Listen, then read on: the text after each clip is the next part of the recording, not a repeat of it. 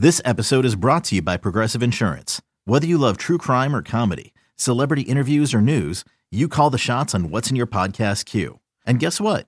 Now you can call them on your auto insurance too with the Name Your Price tool from Progressive.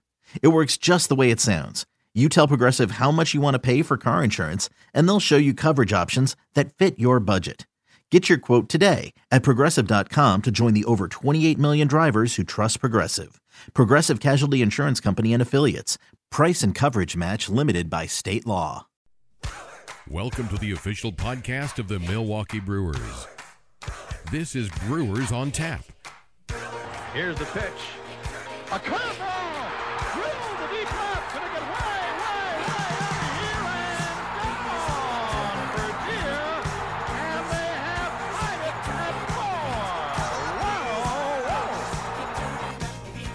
It's time to tap the keg with Lane Grindle. Hello, everybody. Welcome to another edition of Brewers on Tap. Lane Grindle with you as the crew, still in the midst of this road trip, getting set to start up a three game series to wrap up the road trip tonight against the Pittsburgh Pirates. The Crews had a good road trip so far, taking three of four from the Cubs in Chicago. Had that day off on Monday, of course, and then the Brewers. Uh, dropping two out of three to the Twins, but what a great series it was. A 12 inning affair on Tuesday night that ended up going the Twins' way, and then the Brewers getting a lopsided win on Wednesday, and then the tables turned, of course, on Thursday, where the Twins pulled away late, ended up winning the series two out of three. The crew sits at 11 and 12. They're right in the mix, though, in the NL postseason picture. Of course, we're getting closer to that trade deadline as well at the end of August. That's not that far away anymore. And so there's a lot of moving pieces and a lot that's going to happen over, let's say, the next 10 days. Should be kind of fun, should be kind of exciting. I know we're excited about it. So the Brewers with the Pirates this weekend, then they come back home for a long homestand, and we're almost halfway through the season already. Isn't that kind of crazy? We, we talk to you every Friday on this podcast, right? And every Friday we tell you, oh, we're this amount through the season, and we were just at the 25% mark of the season then at the 30% mark. Now we're almost at the halfway point of this season. It is a short season, there's no question about that. But the Brewers have been able to play, for the most part, uninterrupted. Uh, the only real issue they had was the Cardinals issue right at the beginning of the season, but then they've been able to get back in and continue to play pretty continuously since that point in time. And they've jammed a bunch of games into August. They got some off days coming up, of course, in September. Here's what we have for you on the podcast this week we're going to talk to a, a, couple of different arms for the Brewers. Corbin Burnes has been pitching well. We did just talk to him a couple of weeks ago on the podcast, but he gets put into the rotation on Tuesday. Really pitched well. So we're going to talk to Corbin Burnes about what it's like to be back in the starting rotation for the Brewers. Drew Rasmussen made his MLB debut on Wednesday night. That's pretty exciting. We're going to talk to him about how good he looked in his MLB debut, two scoreless innings for the right handed fireballer for the Brewers. And of course, we're going to let you listen in on a little bit of our conversation from Monday night's Clubhouse Conversations with former Brewers GM Doug Melvin. That's all coming your way here on the podcast. Going to be a little lengthier this week, and we're good with that. We're going to have some fun. So sit back and enjoy. Let's start with our Clubhouse Conversations and let you hear a snippet of my chat with Doug Melvin from last Monday night when you got done playing, did you always know when you were done playing you wanted to be in the front office? You wanted to be somebody that was was making moves and evaluating players and being part of the development process? Well, growing up, I grew up in a small town in Canada, Chatham, Ontario. I, be, I was a big Detroit Tigers fan, and I always wanted to be Ernie Harwell. Uh, I listened to him, and I wanted to be a radio broadcaster. And as I was playing little league ball, Ferguson Jenkins was from our hometown in Chatham, yeah. small town of 30,000 people. And when Fergie started becoming the star player, Hall of Fame player he did, then I really gravitated to thinking, boy, I'd love to maybe play pro ball someday. And I signed a contract for a thousand dollars. At that time, there wasn't a lot of Canadians uh, opportunities to go and play baseball, so I jumped on that and uh, I signed with the Pirates. I played with the Yankees for four years, but in about the fourth year of playing, I realized that I probably, in a self evaluation, understood that to myself, I probably wasn't going to make the major leagues if I wanted to continue to play minor league ball. And I made that decision uh, after six years of playing. Um, I went to the farm director and Jack Butterfield. His his son Brian is a third base coach, I think, with the Angels now. But Jack was a farm director, and I just said, Jack, I think I'm ready to hang it up, uh, but I want to make sure. Will you confirm I'm not a major league player? And he confirmed it. So, and that, and then at that point, uh, my wife and I, Ellen and I, got married. We moved to Canada, and Jack called me a few months later and said, Doug, we'd like to have you come back and. Uh, if you're interested, and George Steinbrenner is creating a job called the Eye in the Sky, and uh, at that point, I, w- I went back. I threw batting practice for the Yankees, and then did defensive charts. And I was had a walkie-talkie up in the in the press box area, um, and down to Yogi Berra in the dugout, who was a bench coach, and we would defense uh, the outfielders that way. But because uh, George Steinbrenner was big into football, he was a big football guy, and he always said, "How come?" Football has coordinators upstairs and they can see the view of the field. Baseball doesn't do it. So we were the first team to do that. That was back in 1979. Uh, the eye in the sky. Now I don't. They they don't have it anymore. They wouldn't allow that. They don't allow iPad. I guess they do allow iPads in dugouts now. I'm not sure, but uh, back then we were the first team to do it, and then uh, we did it for about five years, and then uh, they put out that we couldn't do it anymore. But anyway, that's how I got started, and uh, very fortunate to be with the Yankees, and then became a scouting director and re- realized I wanted to be into the player personnel part of the part of the game. I, when you were explaining that, I was like, that just sounds like a football coach up in the in the skybox.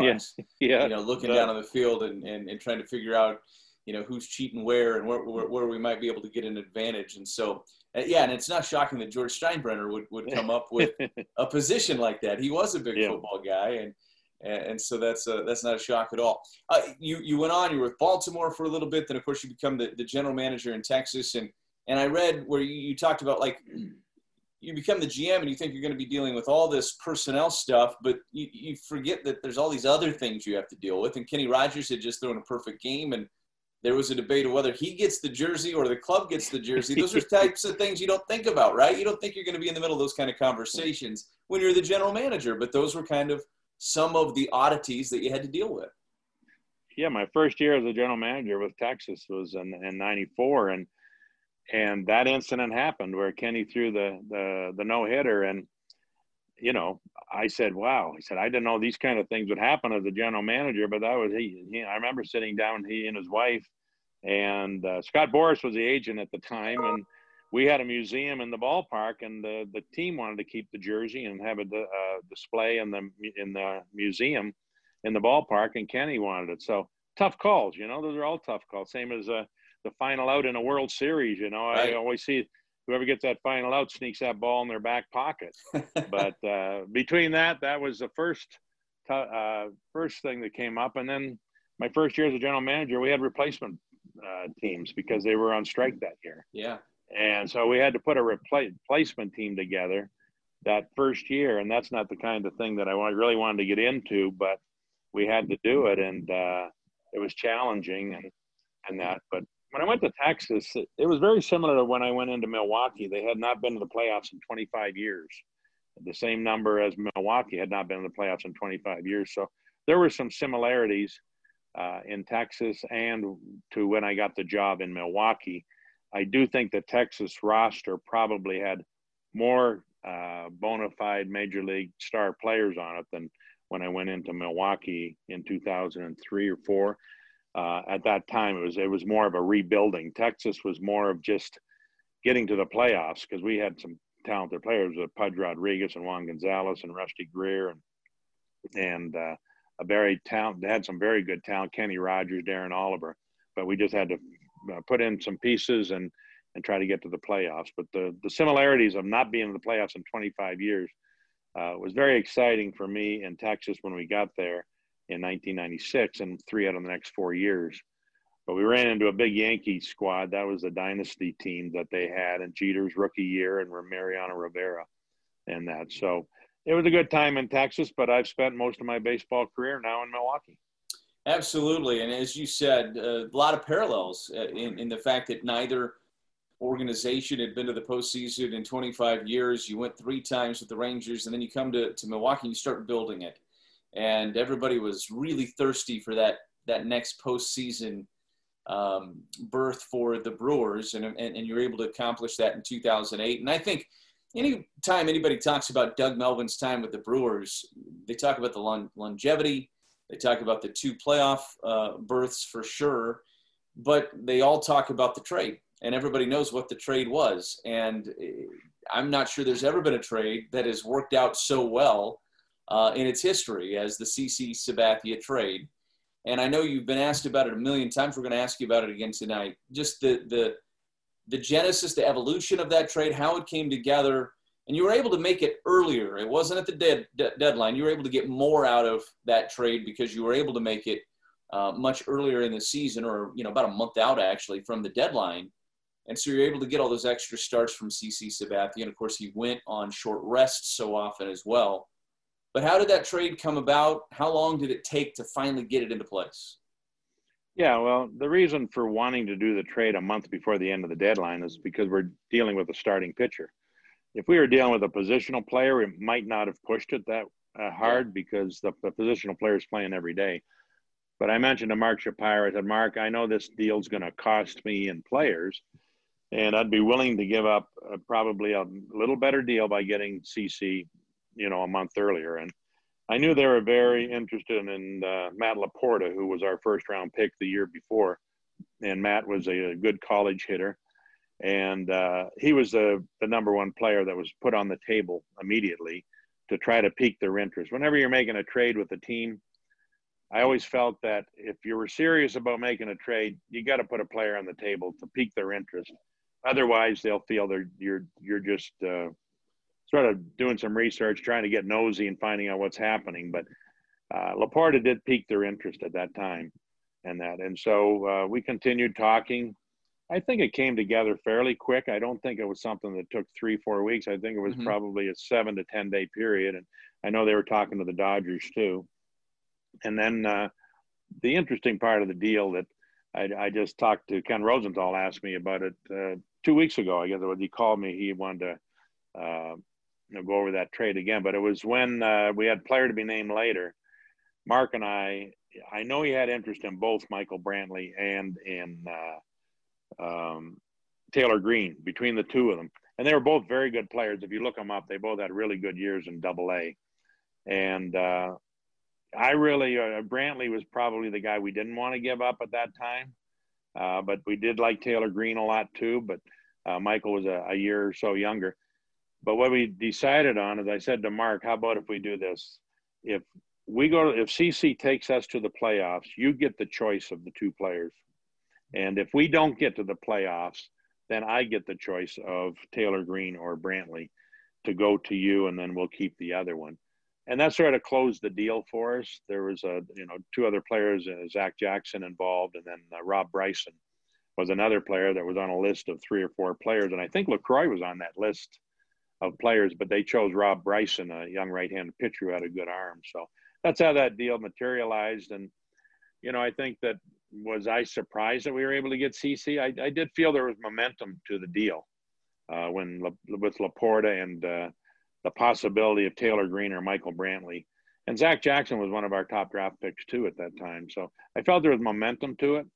Uh, but when we made the deal, it uh, it just uh, deals in July elevate your clubhouse atmosphere. I think sometimes teams sort of expect it any anymore, but some years you just can't make a deal. It doesn't happen for certain reasons. But uh, that that's deal. CC walking in the clubhouse, and he came in and was with us the next night, and you could see the energy in the clubhouse just picked up so dramatically when he came aboard, and then watching his performance was just unbelievable. I, there was nobody that expected that kind of performance that he gave us. Okay, Doug Melvin, a big thanks to him, of course. And a, a, reminder Clubhouse Conversations comes your way every Monday night. It's now streamed on Brewers.com, so you can watch it this coming Monday night on Brewers.com. And I'll be talking to former Brewer Richie Sexson. It'll be at 6 o'clock Central Time. It's going to be fun, and we're excited about it. So you can watch it on Brewers.com. You can also check it out via the Zoom link that we've tweeted out. Uh, you know, it's hard to kind of give you a Zoom link, obviously, over audio. I, I can't give you all the different symbols and letters and everything else that are in that link. But if you go back on the Brewers Twitter account, we've linked that same uh, Zoom link if you want to get in and you can ask some questions that way as well. We hope we can count on you to be with us on Monday night. It'll be about an hour before first pitch on Monday night uh, with Richie Sexson and myself. All right, we have more coming your way here. Let's uh, talk about Corbin Burnes. Elite arm, special talent, and we had a chance to sit down with him after his start on Tuesday to talk about what it's like to be back in the rotation. Braun sends it to left center and deep. Get up!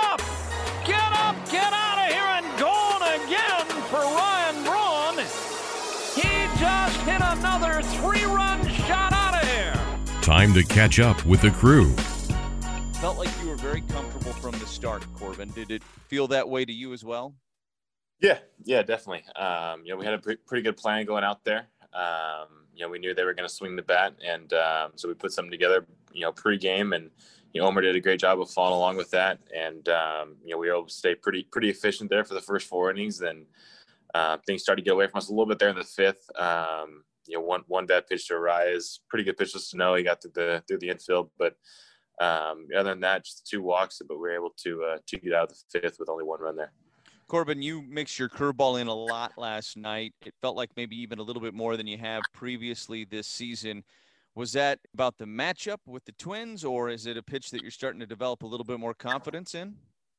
Uh, it's a little bit of both. Um, you know, we, we wanted something, you know, as far as the Cubs and the Twins went, uh, something to, to get those guys to chase below the zone. Um, and so with the, the best pitch for us to do that was going to be the curveball.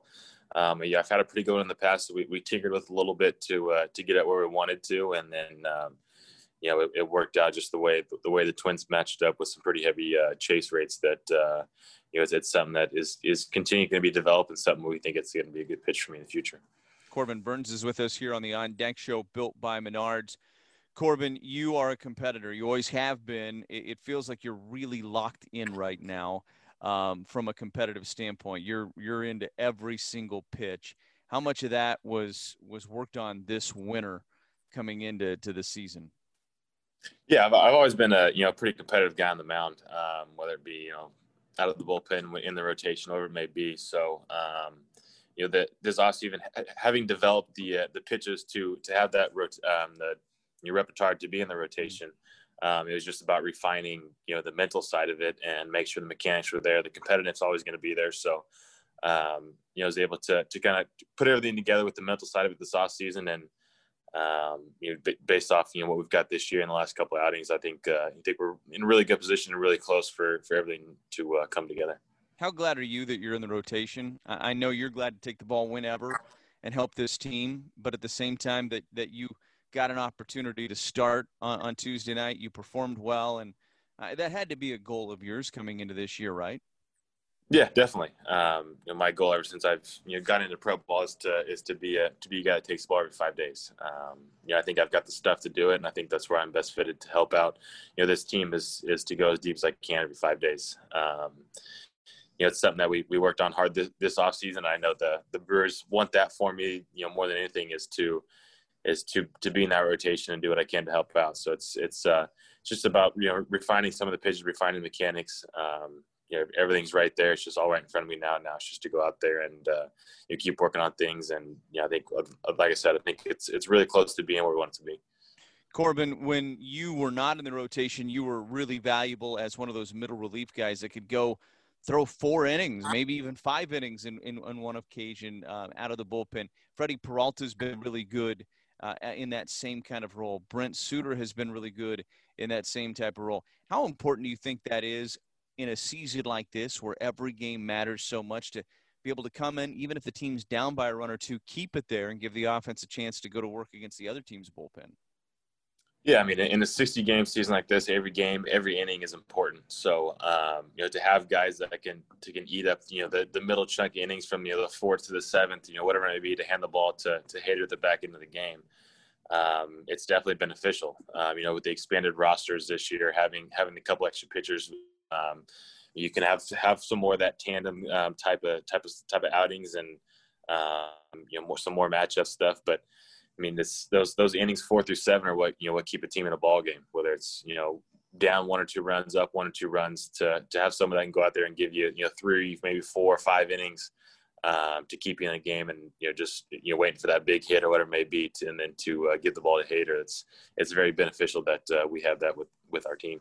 Well, it's been a great start to the season for you, Corbin. Keep it going. We appreciate you giving us the time here today, and we'll talk to you again down the road soon. Awesome. Thank you. Big thanks to Corbin Burnes for joining us here on Brewers on Tap. Always fun when a guy makes his debut. Little unorthodox when he makes his debut and there's no fans. But the Brewers have been really excited about Drew Rasmussen since the minute they took him in the sixth round of the 2018 amateur draft. He turned a lot of heads a year ago. He rose up through the ranks from A to high A to double A. A lot of strikeouts along the way. Big time velo. He can hit triple digits with that fastball. And we had a chance to talk to Drew Rasmussen about that debut of two innings, two scoreless innings at Target Field in Minneapolis. Let's break it down.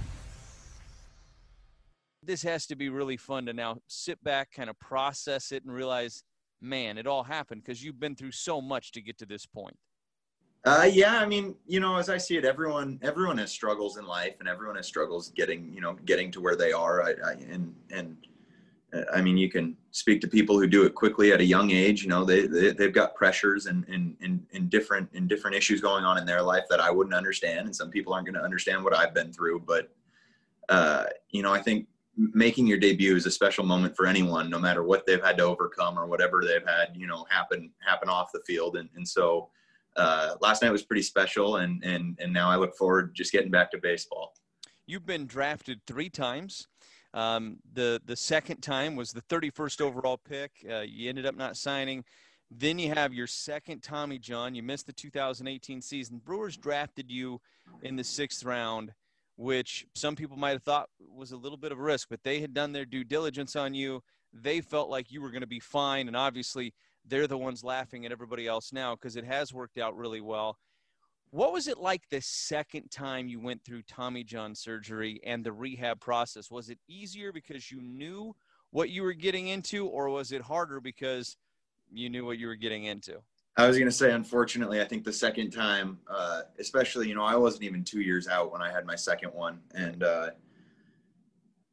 I think physically the first one was harder. I didn't know what to expect. I didn't know what I was about to feel, but mentally the second one uh, posed a lot more of a challenge. And and you know it's it's it was tough to stay on on on track and and and mentally stay right. And and there were some struggles and some bumps in the road that that were very frustrating. And and but to to overcome them, you know, I think I think I've gone through the worst of it that baseball can throw at me right now and and so you know I'm ready to move forward and and and get my career going. Take me through your emotions last night as you're warming up in the top of the seventh, knowing you're going to get the bottom of the seventh and you're going to make your debut. What's going through your mind at that point in time? And you've already referenced that Manny Pena, when he got to the mound, gave you one of those great speeches that kind of settled you in and locked you in to your outing. What was that experience like for you? Yeah, um, just down in the bullpen, I was shocked at uh, you know, there were zero nerves, zero butterflies. I was sitting there, you know, telling myself, "Hey, just breathe, relax." And and I'd thrown about three or four pitches in the pen. I said, "You know, like breathe, relax. Like I feel fine. There's there's there's not really anything going on." Uh, and then all of a sudden, you know, out number one happens, and a, a little bit more uh, adrenaline kind of hit me, and and uh, but was able to settle down again and out number two. And then out number three felt like it happened really fast. And, and i couldn't even tell you how many pitches there were in the at bat. I couldn't tell you uh, how the out was recorded. Like i said i thought it happened just really quickly. Um, and all at once I, I, I, got off the bullpen mound and i started to head uh, down the ramp towards the field. And, and that's when i was like oh you know this is this is kind of what i was thinking about you know when i was telling myself hey you need to breathe you need to relax. Um, and then when I hit the mound, man, Manny Manny came out and he took great care of me. And and and first of all, he congratulated me. It was the first thing he did, uh, which was pretty special. And he told me to take it all in, even though there aren't fans, even though it's a different year. You know, like it's still quite the accomplishment. And and so take it in and, and enjoy the moment. Uh, and then he said, you know, like you know, I, am going to take care of you. I'll take really good care of you. And, and, and having that trust and that faith with, with whoever your battery mate is there is, is huge. And so, you know, he, he was able to come out and, and, uh, make me feel comfortable, even though we're, you know, on the road in a different park, never been here, never pitched here. And, and like I said, he was able to settle me down and, and, and, and help me feel comfortable in my first outing. Drew Rasmussen, he made his debut last night, and he turned a lot of heads with his performance. Two scoreless innings last night against a really good lineup in the Minnesota Twins. Drew, we appreciate it. Congratulations to you, and uh, we'll talk to you again soon. Sounds great. Thank you very much. Big thanks to Drew Rasmussen for being with us on the podcast this week. That is going to do it for this week's edition of Brewers on Tap. We appreciate you for tuning in. And we'll be back with you next week as the Brewers will be in the midst of a homestand. Should be a lot of fun.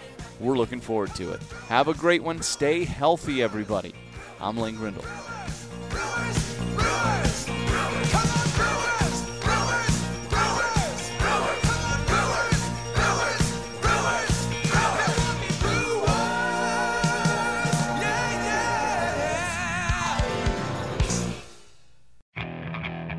Okay, picture this. It's Friday afternoon when a thought hits you. I can waste another weekend doing the same old whatever, or I can conquer it. I can hop into my all-new Hyundai Santa Fe and hit the road. Any road. The steeper the better. Because my all-new Santa Fe is available with H-Track all-wheel drive so I can hit the trail without a worry in the world. Heck, with three rows and best-in-class rear cargo space, I can pack the whole family in with all our gear. We've got available dual wireless charging for our phones so we'll never lose touch with civilization and we won't lose touch with the primordial power of Mother Earth. So which is it? Waste the weekend or do something a little more epic? And conquer it in the all-new Hyundai Santa Fe. Visit HyundaiUSA.com or call 562 for more details. Hyundai, there's joy in every journey.